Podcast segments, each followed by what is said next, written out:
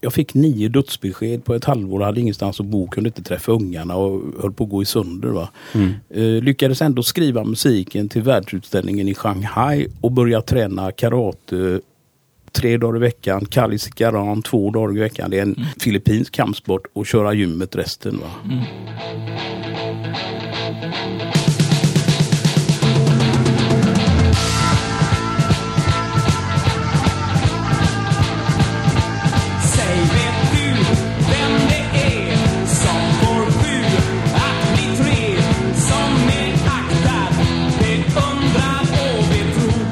Du lyssnar på Gröna Media Podcast med mig, Carl Magnus. Och med mig, Johan Lejon. Idag gästas vi av Göteborgslegenden Jack McInnes från rockbandet Motvind. Eh, Motvind som levererar tung rock med gripande texter på svenska och debuterade 1976 med skivan Känn dig blåst. Sedan dess har de turnerat Skandinavien runt, sålt hundratusentals skivor. Och eh, bland annat gjort ledmotivet till eh, Karin Mannheimes tv-serie Lära för livet.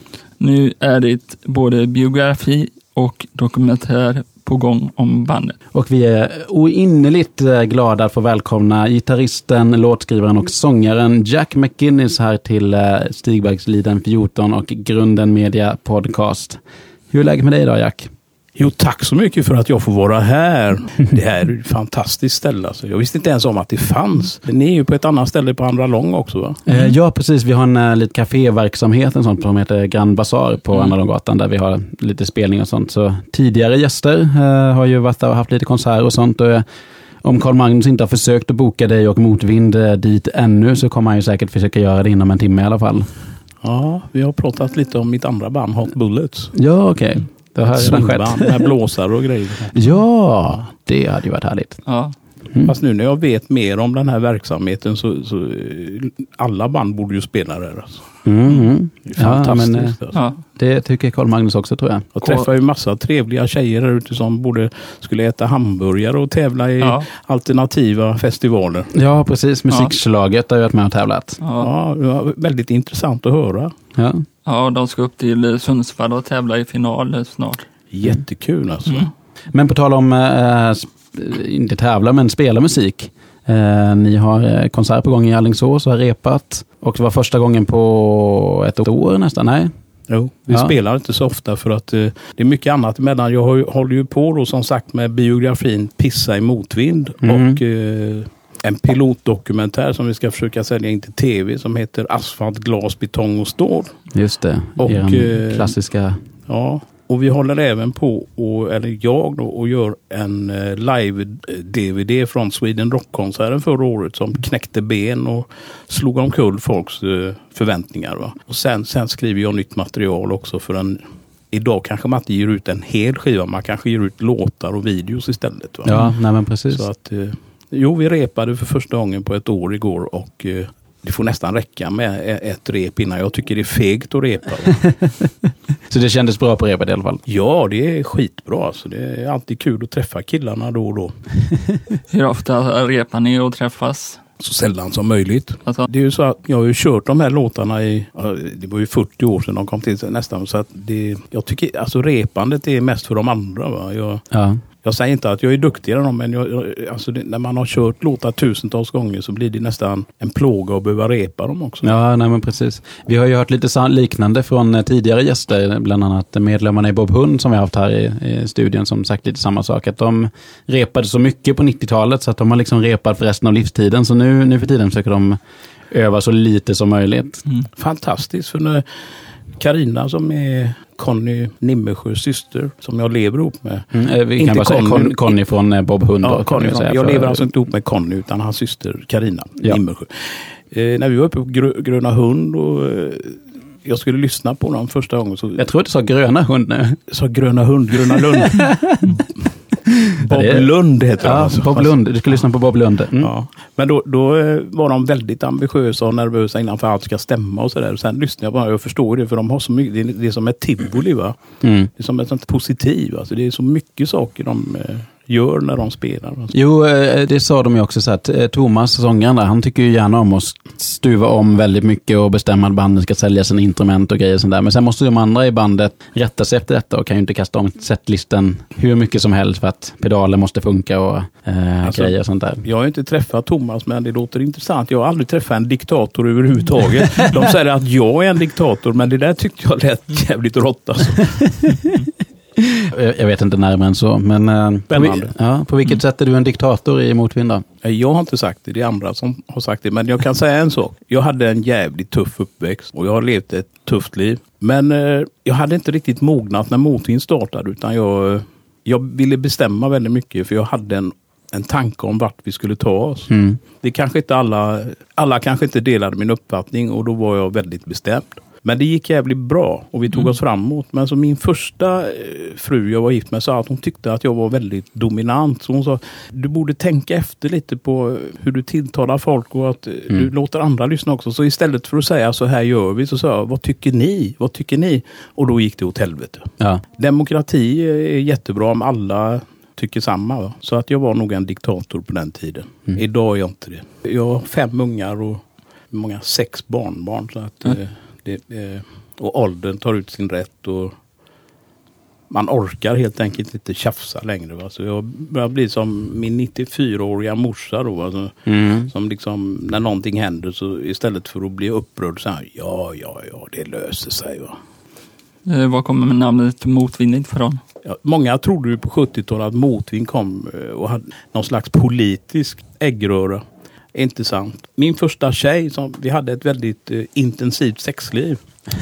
Men vi hade ingenstans att bo för hennes Nej. mamma tyckte liksom att det var inte bra att den här tjejen som kom från ett lite bättre hem var ihop med en röding, eh, knarkare och rockmusiker. Så de, hon satte ju polisen på oss så, så, fort vi var någonstans. Så att vi var ute på resande fot så att säga i Göteborg och bodde på olika soffor och sånt där. Så en natt, Motvind hade hållit på väldigt länge med att leta efter ett namn. Och tror sångaren sa Johnny Atom and the Rockers. Och jag tyckte att en gammal Elvis-låt Putti Putti var sådär provokativt när allting skulle vara så politiskt. Men just den här morgonen så hade vi haft en intensiv kärleksnatt. Och jag var väldigt vältränad karatefighter på den tiden. Men mm. till och med mina ben darrade och mjölksyran skvätte ur öronen. Så skulle vi upp för backen till ett rep på Sprängkullsgatan i lokalen bredvid Nynningen.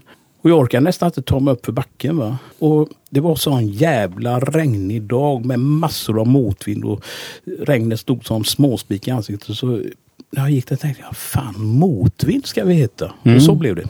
Så det hade en sexuell innebörd, ingen politisk. ja, men det är härligt. Det är vad, härligt. vad är det bästa färg på bältet du har haft i karaten? Jag har alltid haft blått i Kyokushinkai karate. Därför att jag tränade mycket men jag ville inte gradera upp mig för jag såg att turnéerna tog så mycket tid. Så att jag tänkte om jag någon gång slutar och kommer tillbaks vill jag inte komma tillbaks med ett dåligt svartbälte. Då är det bättre att ha ett låg gradering. okay. Det är ändå smart tänkt. Ja. Man får välja sina fighter. Det, Bokstavligt talat. Ja, det blev så för åtta år sedan att jag gick tillbaks. Efter en minst sagt jobbig skilsmässa så hamnade mm. jag på gatan igen. Hade ingenstans att bo.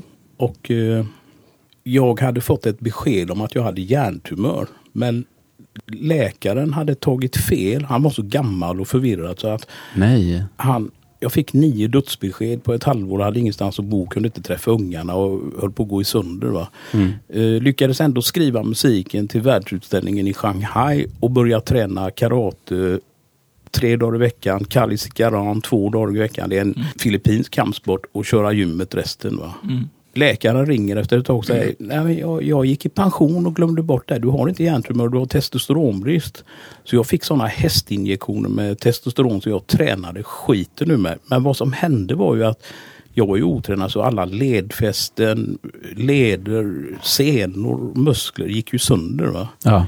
Men det var väldigt roligt och jag bröt väldigt många delar på kroppen. De skulle amputera min högerarm ett tag för att jag vred ur det lax, axeln på en fight uppe på Ramberget med två unga topfighters i 25-årsåldern. och den här axeln blev så eh, mycket blödningar i så på ortopeden i munnen och så har de funderat på att ta, ta av högerarmen. Så att det har varit mycket, ni ser att jag går med krycka. Det var att hälsenan hoppade av förra året och då ja. gick mitt gamla vänsterknä som gick sönder efter en fight i Brunnsparken 1972 på midsommarafton. Ja. När jag råkade fastna med en platådoja i ett spårvagnsspår och vrid knoppen ett helt varv. Ja, jag skulle sänka en gubbe så jag satte en fot i huvudet på honom. Men man ska inte ha platådojor nära spårvagnsspår. Så benet gick ju av. En tjej skrattade åt mig och då reser jag mig på benet och ger den en spark i röven så benet definitivt låser sig. Va? Så att eh, den gamla skadan gick upp då när hädsinan gick av. Så att det har varit mycket. Hur kom det loss ur spårvagnsspåret? Jag blev arg på tjejen och reste mig upp på sparken. Så att benet gick av ännu mer. Åh oh, herregud. Det här var så mycket eh, motgångar ja. på olika fronter nej, nej, nej, i ett stycke. nej, nej, nej, man ska, man ska inte se det så. Nej. Den, ny, den allra senaste låten som vi körde på Fadimegalan på mm. Konserthuset förra året. Eh, Fadime blev mördad av sin pappa många år sedan och eh, det finns en förening som heter GAPF, Glöm aldrig Pela och Fadime som mm. Soran Mohammed och Devin Rexved och massa folk har tagit fram för att bekämpa mm. hederskulturen. Och vi, vi spelade där, jag var med och arrangerade galan och jag gjorde grafik och film och sånt där. Mm. För jag tycker det är ett bra ändamål. Men där spelade du faktiskt en av de nya låtarna som heter Ge mig mer. Kör med fula knep, vinn mig tjocka rep, tvinga mig att dansa över eldens lågor. Varje slag jag får läker gamla sår, styr mig genom stormens vågor. Ge mig mer, ge mig mer,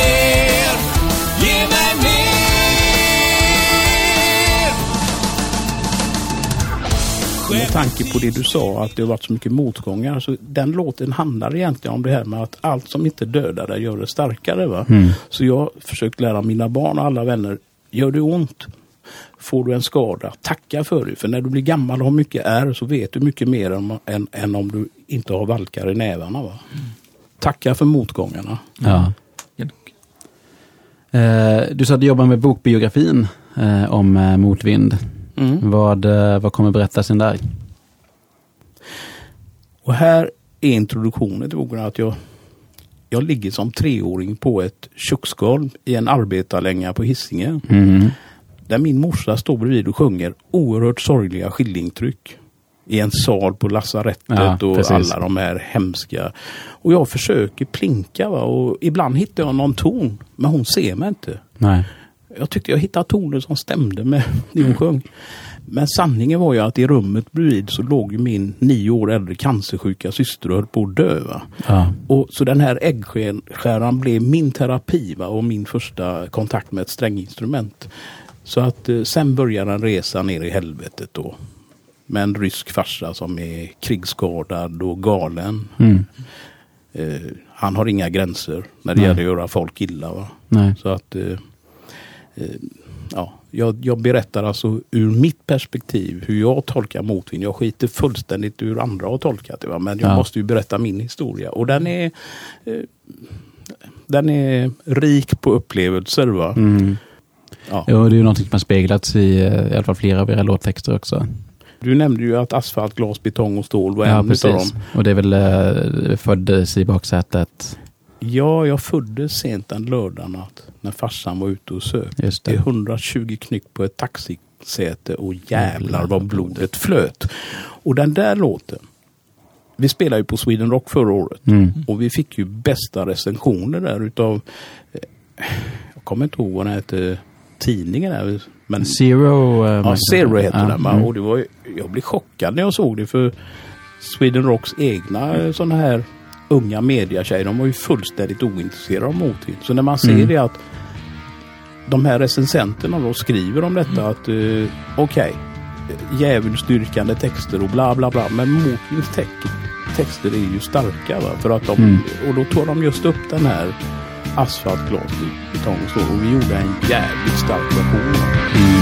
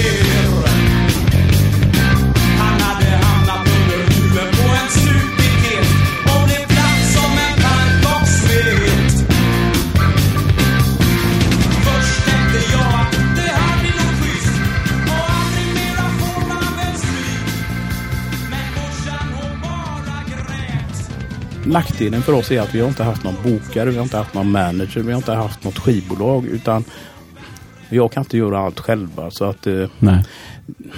försäljningen och att ta tillbaks marknadsvärdet har inte gått eh, på räls. Va? Nej. Däremot har vi ett fruktansvärt starkt goodwillvärde över allt vi är. Va? För folk kommer ihåg oss, de vet att vi stod för någonting, att vi inte Mm. bara sjunger om eh, olyck, ja, lycklig kärlek eller olycklig kärlek. Det handlar om något mer. Va? Mhm.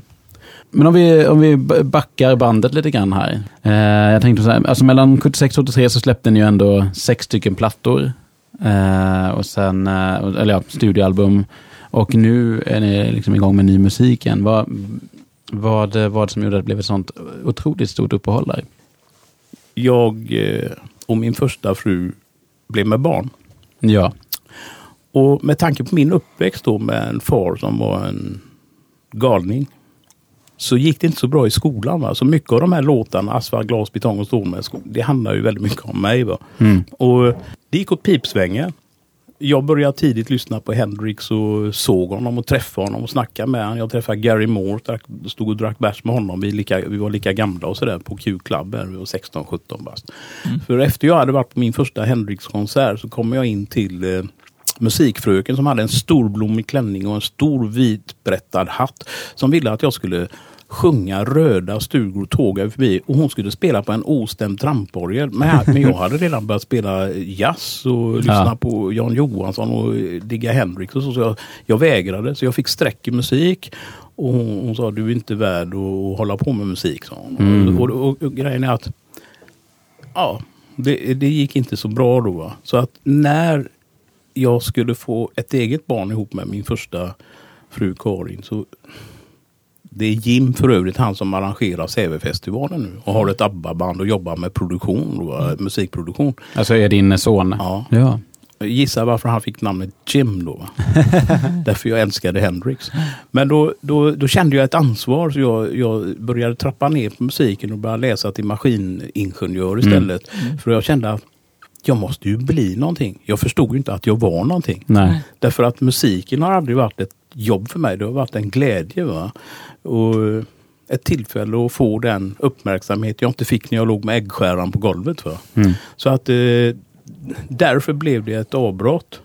Det varade lite för, längre, för, för länge. Det varade lite för länge. Jag kan garantera att vägen tillbaks idag är tuff om man inte har tur. Va? För det finns så mycket av allting. Ja. Och folk har så mycket mobiltelefoner och Netflix och det är Let's Dance och det allting. De har så mycket att välja på. Alltså att, jag snackade med en arrangör idag som jobbar i Borås med konserter. Han sa att det är jättesvårt att få folk att lämna hemmet idag. Va? Om det inte är något riktigt stort. Va? Ja.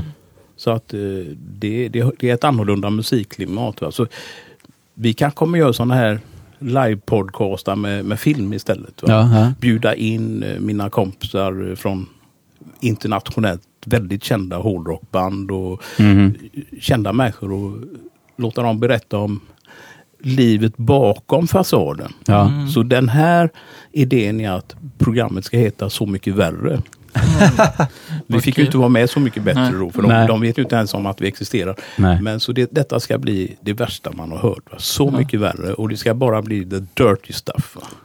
Hisspitchen är ju fenomenal där. Jag hade definitivt följt det. Eh, Du nämnde ju musikklimatet. Vad har du för tankar om liksom musikklimatet på 70 80-talet där? Eh, Det så här i fun- efterhand. Det funkade bra fram till 1977 när de drog in mellanölet. För då kunde inte de små klubbarna kunna försörja sig längre. Va? Mhm. Det är ju så att musiker har ju... Antingen är man så berömd att man drar folk ändå. Men är du inte det så måste du gynna de eh, arrangörer som lever på detta. Va? Ja. Då måste de kunna sälja bärs eller mat. Det är inte så många som äter när de är unga och ska ut på helgen. Nej, Så att, eh, vi såg en direkt förändring. Då kände vi att det försvann 30-40 procent av alla musikklubbar. Ja. Och eh, det har bara gått neråt sen dess. För sen kom decibelmätare och sen kom det liksom... Ja, det var bättre förr i det avseendet för då... Fan man lirade på fritidsgårdar. Hur många fritidsgårdar har livemusik idag liksom?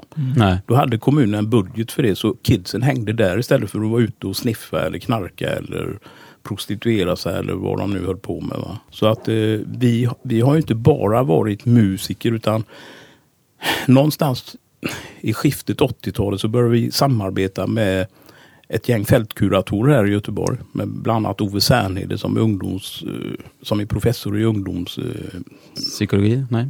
Nej, Psykiatri? Nej. ungdomsbeteende och sånt här. Alltså, han, han är väldigt väl ansedd. Och han var då fältkurator och hade ihop med några andra fältisar börjat ta hand om ett gäng som hängde ner på femman. Och det var jävligt vilsna själar. Va? Ja.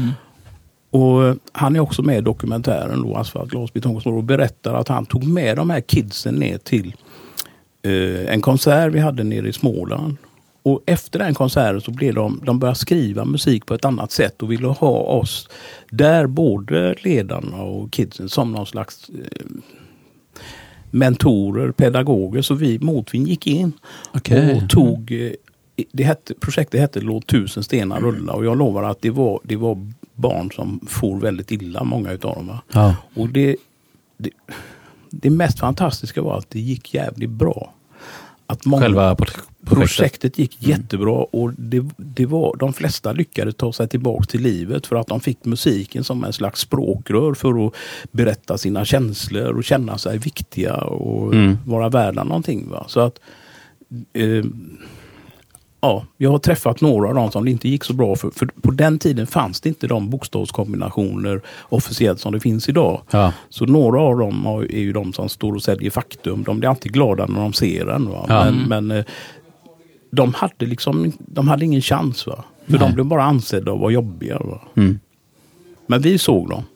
Och den pedagogiken jag använde då eh, använde jag senare för att jag tog faktiskt ett jobb som eh, rockcirkelledare åt ABF för en tio år sedan. Mm, mm, mm. Och jag, jag sa till dem, jag kan inte ta för små barn. Va? Det måste Nej. vara kids som kan spela. Va? Ja. Ja, jag kommer dit och det var så gulliga nioåringar som inte visste om de skulle använda gitarrerna som landhockeyklubbor eller instrument. Så jag tänkte, de vet inte vad musik innebär, så jag gjorde ett experiment. Jag tog in dem i ett rum, hängde på dem gitarr, bas, satte dem bakom trummor, mikrofoner och keyboard och släckte ljuset och pattade på förstärkaren så in i helvete sa nu spelar ni. Mm. Och de började slamra, det lät ju inte klokt va. Men Nej. när jag tände ljuset så såg det ut som de hade varit i heaven va. Så de sa, det var det bästa jag varit med om sa de va. Och då fick de en direktkontakt med vad musiken kunde göra för känslomässiga intryck på dem. Va? Så att eh, pedagogik, pedagogik är inte alltid den skolade. Va? Den kan vara gatans pedagogik också. Va? Mm, mm. Jag vet ju hur de kidsen funkar för jag har ju varit där själv. Är du självlärd inom musiken? Ja, jag gick faktiskt en, en gitarrkurs när jag var 13 år som min morsa städerskan betalade. Mm. Men jag klarade bara tre gånger för han, han var jättesnäll den här äldre judiske farbrorn som spelade. Han var duktig jazzgitarrist men han ville vi skulle spela så här Fia Jansson och sånt. Och vad fan, jag hade varit och sett The Who när de slog sönder sina Ja. instrument. Va? Och så 13 och, och ett halvt år gammal så kommer jag efter en Who-konsert ner Mm. och tar min Egmont-gitarr som mamma hade hjälpt till att betala. Jag hade fått spara och sälja saker för att få råd med den. Men stränghöjden var så jävla hög så att det blödde om fingrarna när man spelade på den. Ja. Så efter den här konserten, så jag kom hem vid tio, halv elva på kvällen från eh, Lisebergs konserthall som brann upp sen. Och går upp och hämtar gitarren.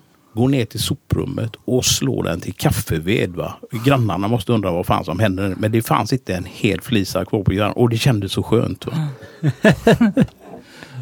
Och det var bara för eh, Ja, den var The jobbig Who. gitarren. Ja, den var jobbig. Ja, och sen och- eh, blivit inspirerad av The Who. Jag där. blev inspirerad av The Who, Pete Townshend och Keith Moon. Då, för han levde fortfarande. Just det. Slog, slog alla i bandet på scen i- sönder? Nej, John N... Äh, I motvind menar du? Äh, på The Who? Ja, inte John Entwistle, han var ganska försiktig och, och, och Roger Daltrey, sångaren, hade ju bara en mikrofon. Ja. Alltså det var mest Keith Moon och Pete Townshend då.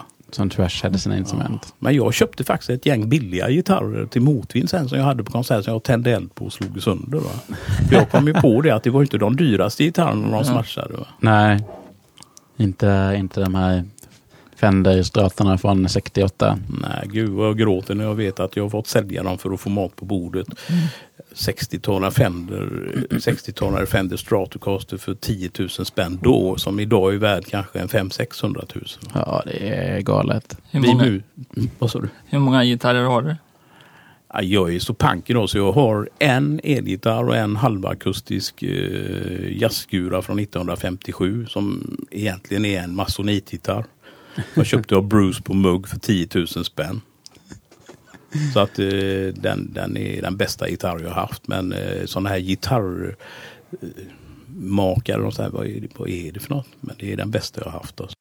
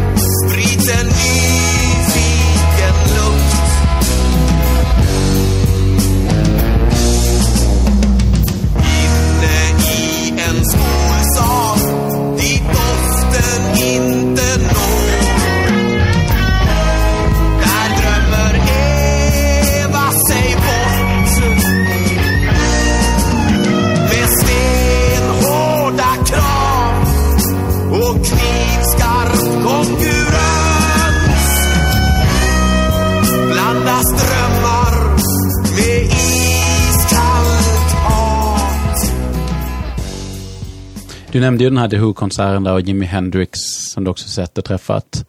Eh, är det de som har gjort så här störst intryck på dig inför att du själv började spela musik eller är det någon annan som du kan minnas också?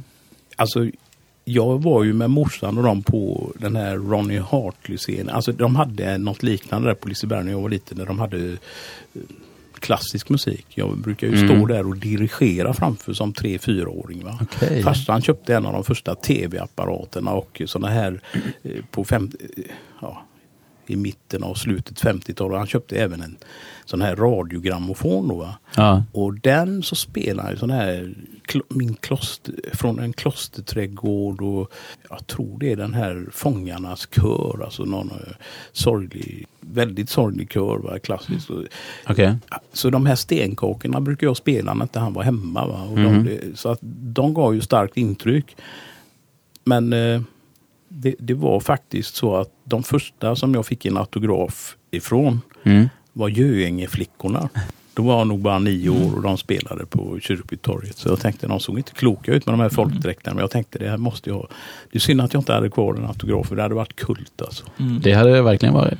Men Henry, Göingeflickorna. Henriks är klart, han, han, alltså jag var i puberteten. Det var 1966.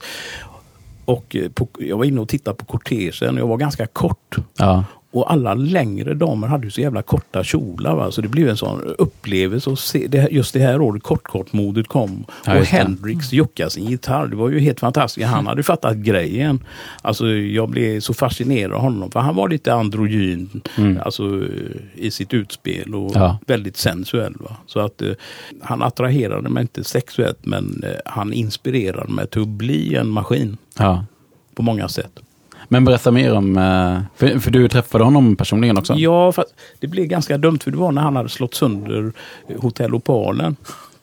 Och jag var på den konserten och gick ut utanför så kom han med två poliser. Va? Och han har ju ett bandage på näven. Han spelar med bandage för han slog ju sönder armen. Så, så jag säger hello Jimmy och så kommer han fram och ställer sig fram och börjar prata. Och jag vet fan inte vad jag ska säga för jag blir så vad fan snackar han med mig för? Liksom, jag, Ja. jag vet inte vad jag ska säga. Oh, hello Jimmy, sa jag. Hello Jimmy. Han började prata. Jag inte. Han ville väl inte åka till häktet. Va? Så att, eh, Förståeligt. jag berättade den här historien för Jolene Turner när vi spelade på han är ju sångare med Rainbow och sånt där. va? Ja, ja, Så en, mm. en av världens största rockartister som tyvärr fick en eh, hjärtinfarkt för ett tag sedan i eh, Belarus där hans vackra fru Maja kommer ifrån. Ja. Eh, Men eh, jag berättade den här historien han är ju Henrik-vän så han sa, men vad hände? sa han. Nej, det var inte det att jag fick så mycket sagt men han tände ett ljus inom mig för han var så kärleksfull. Va? Ja. Så att det ljuset gjorde att jag förstod att man måste inte vara kaxig och dryg när man spelar musik. Inte, ja, ja, det är fint. Fin uh, grej att ta med sig från. Hur förbereder du dig när du ska upp på scen? Har du någon speciell ritual? Det var en bra fråga Carl-Magnus. Eh, Jag hade ju ett helvete som barn med eh, att vara i utanförskap. Det vill säga att en pappa som var vidrig, en mamma som inte såg och en syster som led. Va? Mm. Och en annan syster som förmodligen levde med skuld för hon var några år yngre. Och hur skulle hon kunna ha roligt och gå ut och dansa när hennes syster ligger och inte kan gå ut för hon är Mm. döende. Va? Så att jag hade någon form av OCD när jag var yngre. Det vill säga att jag kunde gå omkring och tro att jag hade en tråd bakom mig. Och jag var tvungen att gå hem samma väg som jag hade gått för jag ville inte trassla in mig. För om jag gjorde det så skulle min syster dö. Va? OCD, alltså ett sånt tvångssyndrom handlar ju sällan om dig själv. Det handlar ofta om att du har en oro för att dina anhöriga ska råka illa ut. Du vill rädda dem. Va? Ja. Så att eh, jag hade det skitlänge och jag hade konstiga mönster för mig. Men eh, jag gjorde så här Mm. Att jag bröt mot alla dem när jag blev vuxen. För att, ja, när blir man vuxen? När man får barn och sånt. Jag sa, nej, jag gör precis tvärtom. Och vad kan hända? Ja, Dör jag så dör jag, dör någon annan så dör de. Jag, det, jag kan inte ta ansvar för andra människors liv. Det blir för tungt. Va? De får ta ansvar för sin egen död. Va? Så att jag, jag bröt det mönstret och gjorde precis tvärtom. Så eh, ritualer, nej. Vi brukar däremot snacka väldigt mycket i motvind om begravningar och sjukdomar och död. Vi pratar sällan om roliga grejer. Va? Ja, Så jag-. Så när vi skulle spela för några år sedan sa du den här gången ska vi bara prata om ingenting. Mm. Idrott, väder och vind. Sånt som de föräldrar säger till sina barn när de ska ut på sitt första jobb. Snacka inte på politik och religion. Nej. Och vi försökte, det höll i 30 sekunder. Så vi, vi, vi är ett väldigt gott gäng. Va? Och vi väldigt, lämnar väldigt stort utrymme till hur vi mår. Och Mm. Om någon mår dåligt så ska man backa och sådär. Backa upp dem. Så, men vi är inte så komplicerade. Vi är jävligt basic. Va? Ja. Mm.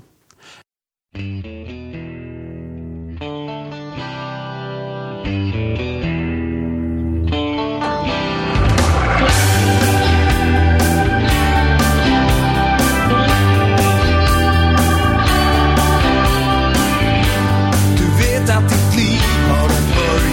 slut. Precis som den vinter vi just städat ut. När gråkalla dagar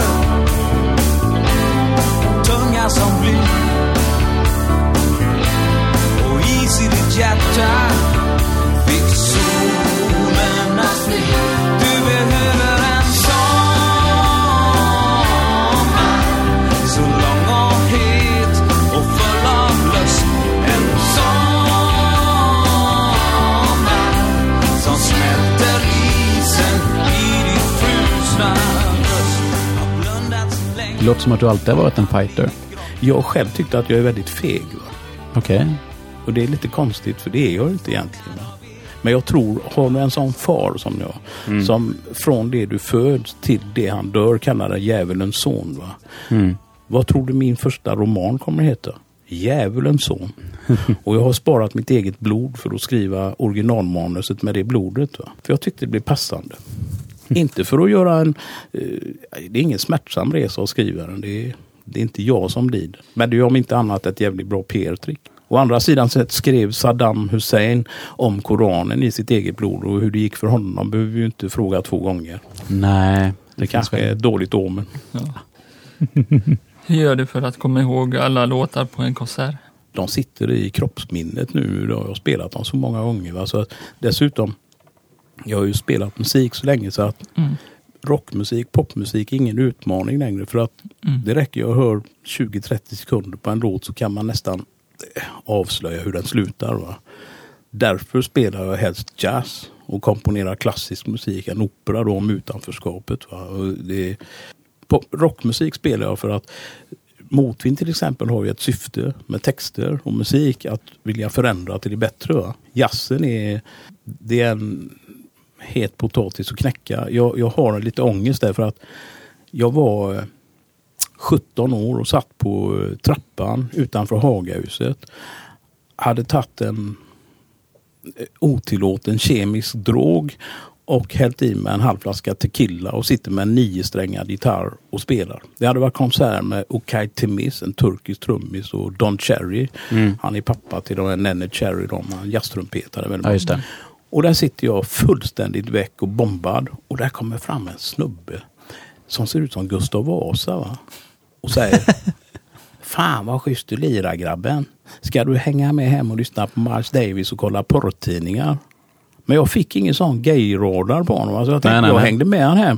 Och ja, vi satt och lyssnade på jazzmusik. Jag hade aldrig hört Miles Davis förut och jag var ju fortfarande så jävla stenad så jag visste inte vad det var. Men eh, sen så satte han med förstoringsglas och kolla henne där, kolla henne och kolla dem och sådär. Och jag tänkte, det, var, det var absurt att vara så väck i huvudet och, och uppleva detta. Alltså killen hette Conny Sjöqvist och en legendarisk svensk eh, trummis från Göteborg som införde jazztugget här på västkusten med Ja. shit man bag och sånt. Va?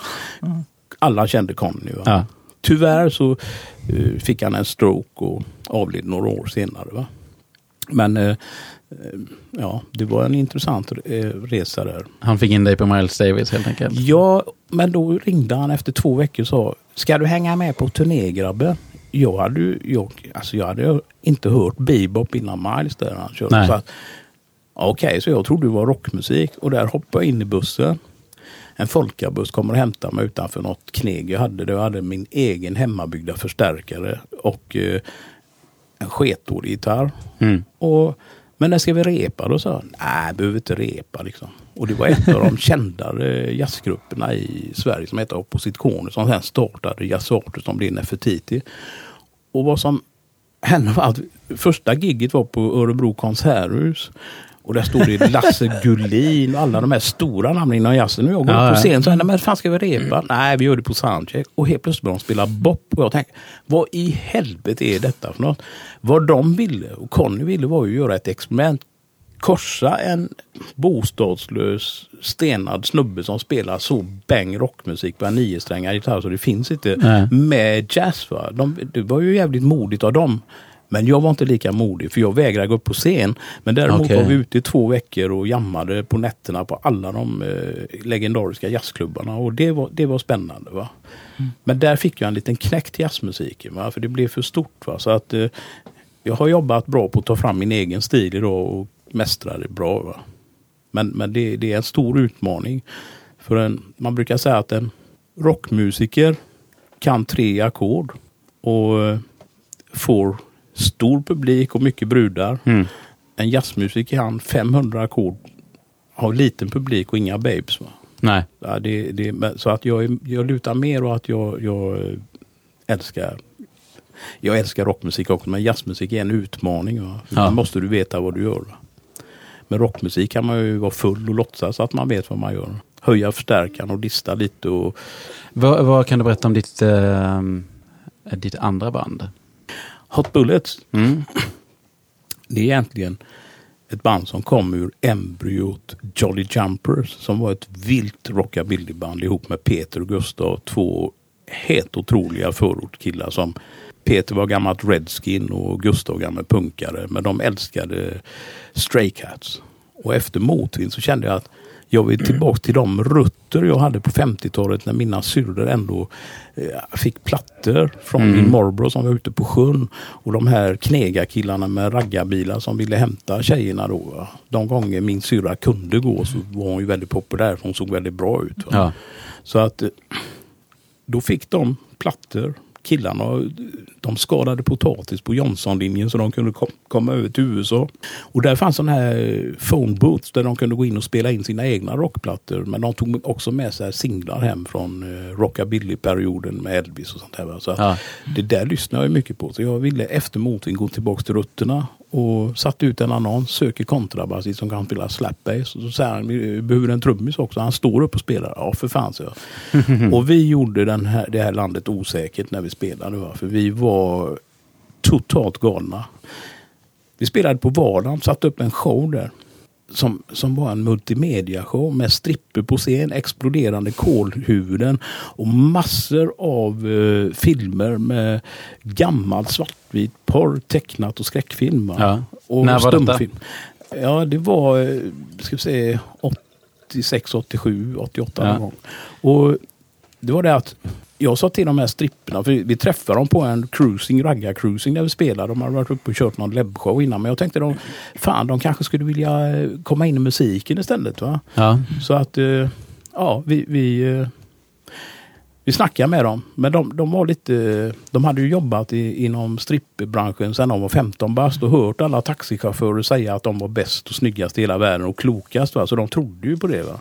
Så att när vi skulle börja repa så ni får fan improvisera. Liksom, va? Jag, alltså, vi hinner inte repa nu för ni kommer ju inte när vi ska repa. Min tanke var att göra en snygg show va? där de fick eh, dansa. Då Mm. köpte in liksom jalusier och hade rökmaskin och motljus och drar igång tredje låt som är en ballad. Då skriker publiken som är uppdelat mellan skinnvästar från MC-klubbar och Armani-kostymer. Flytta på dig ditt fett och säger de till mig. Vi vill se kex. men, Ja. men så efter två låtar till känner jag att det börjar bli vått i nacken. Va? Och jag ser hur publiken blir galna där nere. Va? Och då, då har tjejerna för att improvisera, de fattar ju inte det vad improvisation var. Så jag, så, jag menar att de skulle reta oss och kanske gå fram och försöka lira lite själva. Alltså, skapa kaos på scen. Va? Ja. Men de hade köpt en stor jävla kartong med råa ägg som de kastade på publiken. Va? Och ett av äggen råkade missa bryggen och, och, och kom i, i min nacke. Här, va? Så det rann ner under den skinnjackan jag med mig. Jag blev ju galen för att en Armani-kostym, kemtvätt, det skulle inte jag lösa med det gaget Nej. vi fick. Va? Så att jag jagade honom av scen med, med en piska där. Så, och de garvar ju bara. Va? Så att, eh, men eh, vi blev portförbjudna på eh, Valand. Och ur detta kom att de killarna var jätteduktiga. Men trummisen hade ett problem. Han blev ofta väldigt full. Va? Och de repade inte så mycket heller. Jag älskar dem mer än något annat. Men jag ville vidare så jag tog med blåsare. Mm. Och sen kom Hannes Råstam, journalisten, in på bas. Eh, Den granskande journalisten som jag har känt sedan vi var 14 och hippie kids bägge två. Och det blev Hot Bullet som spelade swingmusik som Brian Setzer Orchestra, Lou Ja. Prima, hela den gamla katalogen.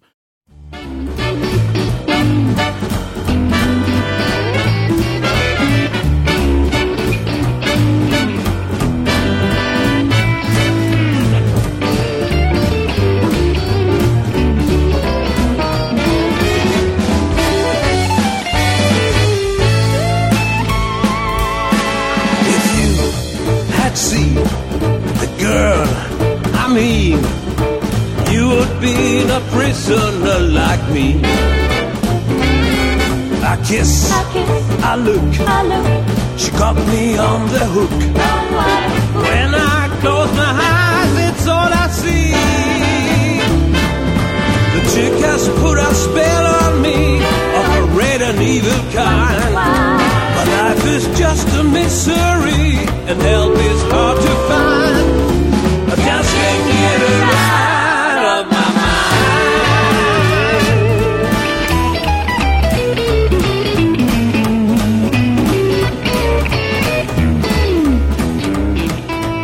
Och där tänkte jag, det här vill jag ta över till Las Vegas, där bara planerna då. Så att eh, det bandet är state of the art inom den musiken. Men som vanligt, jag kan inte sälja skiten själv. Alltså vi spelar väldigt sällan. Ja. Men när vi gör det så kan vi vara mellan 10 och 6 personer. Jag, åkte, jag tog faktiskt upp det med maffian i Las Vegas 2004. jag var där och blev alltså erbjuden på fot ett skarpt jobb, fast jobb med jättebra betalt av näst största produktionsbolaget. Som motion broadcast designer då. Och, och då när, jag, när jag landade i Las Vegas så, så ja, ni vet den här djungelboken, Försök inte lura mig gosse. Va? Ja, just det. ju Louis Prima eller Just a Gigolo eller Jump and Jive and Wail. Jag hörde alla de låtarna men det var en tjej som sjöng. Jag fattade inte. Jag stod och drog lite i maskinerna och där får man ju gratis whisky om man eh, spelar. Va? Så, Ja. ja. Sen när jag gick därifrån så såg jag att det var ju för helvete Lena Prima som hade kört med Septet, ett sjumannaband. Alltså alla hans låtar med en filmduk där hon kör mot sin farsa och sånt. Jag, jag tänker fan, jag måste ringa han som är artistchef för Måns. Jag ringer han. Du, när kommer hon nästa gång? Om en månad, sa han. Oh, shit, jag sticker om en vecka, så jag. Mm. Men du, hur fan kom jag in med mitt band i Las Vegas? Och berättade att ja, kom ner till The Grind Café om fem minuter så han ska du få träffa Sal. Men om Sal inte vill prata så gå därifrån bara. Okej. Och jag tyckte det lät jävligt skumt. Och maffiasnubbe skeptisk. då? Jag kommer ner Yes. och där sitter 200 kilo kritstrecksrandig kostym, en italiano, och säger Hello Mr Salmins, what do you have to sell? Och jag skulle få fem minuter. Vi satt i två timmar och bullshittade varandra. va. Och han, Ja. han, eh, jag har hört senare att eh, han var i construction business. Så han sa, jag, jag, I'm gonna visit your room tonight. Jag satte mitt visitkort på rummet och tänkte jag vill inte hänga ut i fötterna här genom balkongen Nej, och bli analslav i Las Vegas. Så att jag, jag eh, ja, men i vilket fall som helst så eh, det var ett väldigt roligt samtal. Va? Ja. Så att, eh, men Hot Bullets är ett fantastiskt kul band och eh, det är, en, det är väldigt annorlunda mot motvind. Då. För det, jag vill inte konkurrera med mig själv. va. Så att vi, vi, vi kommer spela mer med det bandet. Och eh, jag ska skriva nya arrangemang med lite svenska eh, låtar som Mm. Monica Zetterlund och sånt här. Och så hotta upp dem lite. Va? Mm. Hur kommer man i kontakt med, med maffian? Låna pengar är det säm- följdfråga. att låna pengar är sämsta sättet. Ja, Jag hade en kompis som drev eh, svartklubb ute i Gamlestan och då hade de lokal ovanför Bandidos. Det var alltid lite spännande när man skulle gå dit. Det var, det blev aldrig, det var aldrig några problem så. De, de Bandidos-medlemmarna hade ju fritt inträde till eh, den här eh, klubben så de brukade alltid komma upp eh, någon stund. Men det var ju housemusik så att de var inte speciellt intresserade. De gick upp och kollade på folk och sen gick de ner igen. Men det blev alltid så lite spänd stämning sen när alla, ja nu har vi MC-knuttarna där i hörnet. Precis. Det är så himla mycket härliga Ja. historier och sånt från dig. Eh, har du någon extra starkt minne från en egen konsert som ni har gjort? det fanns ett tillfälle i början där när det var jättemycket folk. Jag tror det var 1977 och eh, det är en kille som antingen han är överförfriskad eller också så har han något eh, funktionshinder. Men han hoppar ner i, i plaskdammen. Där. Du kommer ihåg den gamla vattendammen som låg framför scen? Och vakt, Ja, nej, vakterna flyger på honom och börjar misshandla honom. Så våran sångare hoppar av, ner på scen och försöker försvara killen. Vilket leder till att de burar in sångaren och misshandlar honom på Liseberg. Sen tar de honom till häktet. Där polisen förstår att han vill ju bara skydda den här killen. Va? Ja. Ett fan då. Så att det blir stora skriverier i tidningarna. Han blev ju släppt direkt när polisen hörde vad som hade hänt. Va? För på den tiden så var vakterna kanske inte alltid de bästa. Va? Nej. Idag har de ju superkoll. Mm. En av mina söner jobbar där eh, på en position som gör att han ser väldigt mycket. Han tycker att de flesta är jätteduktiga. Va? Ja. Men vi var ju inte Guds bästa barn heller som hängde där innan. Det fanns nämligen två klubbar på Liseberg. En som heter Pop In och en som heter Spooky. Där de största eh, engelska banden spelar. Amerikanska soulartister och eh, svenska popband som Tages och Why Not. Och, eh, Just det. ja. och det, var, det, var, det kanske inte ni vet nu men vi hängde där väldigt mycket vi göteborgare. Då. Ja. Det fanns 22 klubbar bara i Nordstan på den tiden. Bara i Nordstan? Det var, O- olika klubbar varje kväll i veckan liksom? det var klubbar som var uppe i princip hela tiden med livemusik. okej. Engelska, svenska grupper och det, poppen hade ju precis kommit. Va? Så att, eh, Ja. vi gick ju från efterkrigstiden då eh, när, när allting skulle vara så ordentligt på de äldre generationerna. Va? De, de unga har ju alltid brutit mot mönster. Va? Så att det var ett väldigt vilt Det var kravaller när folk gick ut och kastade gatsten och krossade fönster och bilar. Jag vet inte varför men det kallades modskravallerna. Va? ja, just det. Märkligt. Jag var inte inblandad. Inte i det i alla fall. Nej, jag var som tjuren Ferdinand. Jag ville helst vara med tjejer. Va? Ja. Om du inte vore musiker, vad skulle du vara då? Eh, gigolo. Ja, en man som eh, tar betalt för sina sexuella tjänster. En internationell gigolo. Hur kommer det sig att du blev musiker? De flesta människor som håller på med ett kreativt yrke har ju en historia att berätta. Anledningen till att de vill berätta den historien kan skifta. Va?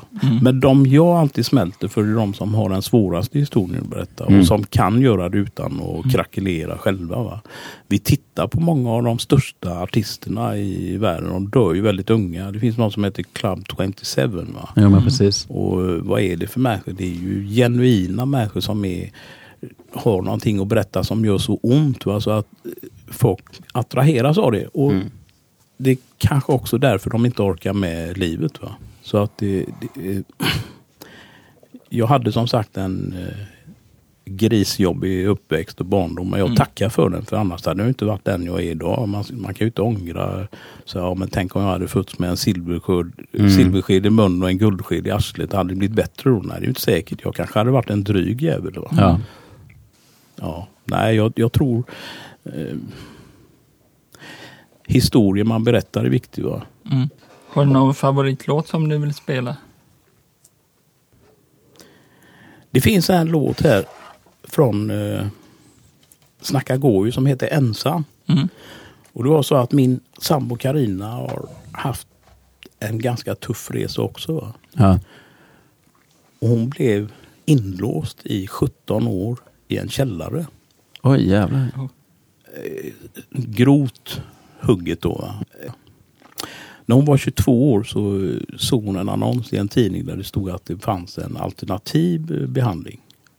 Vad hon inte visste var att det var en psykopat och sektledare, en kvinna som eh, hade jättemånga tjejer som hon gjorde illa där. Och Karinas jobb blev att städa källaren och eh, skura damens illaluktande fötter, sitta med hemska andedräkt och i hennes bil med full värme på. Väldigt, väldigt starkt. Ja, Mm. och sitta i en bil med en illaluktande tant som dessutom förnedrar dig hela tiden och eh, lurar dig och tror att du är misslyckad. Va? Så att när hon var fast på det här hemmet så eh, hon mådde väldigt dåligt. Va? Då var det en kille som hette Stefan, ett Motvind-fan, som eh, målade huset bredvid och snickrade. Han gav en, eh, en Motvind-låt. Och den hette Ensam. Va? Mm. bland annat. Och hon lyssnade på den jättemycket. Och där började hon få tankar att hon skulle kunna ta sig ur med hans hjälp, med musikens hjälp och med sina föräldrar som till slut anmälde kvinnan som blev förbjuden att hålla på med detta någonsin igen. Ja. Vilket hon fortsätter med. För att om du idag kallar det terapeut Ja. så får du lura människor hur som helst. Men där då så blev det hennes väg in till ett liv med mig till slut och förbi råkade ut för varandra när jag efter, trodde jag skulle dö hjärntumör och hon precis hade tagit sig ur sekten. Va? Så att, Ja. och hon ville, som tack för att hon ville arrangera en konsert i eh, Södertälje med motvind. Då. Och det gjorde hon. Va?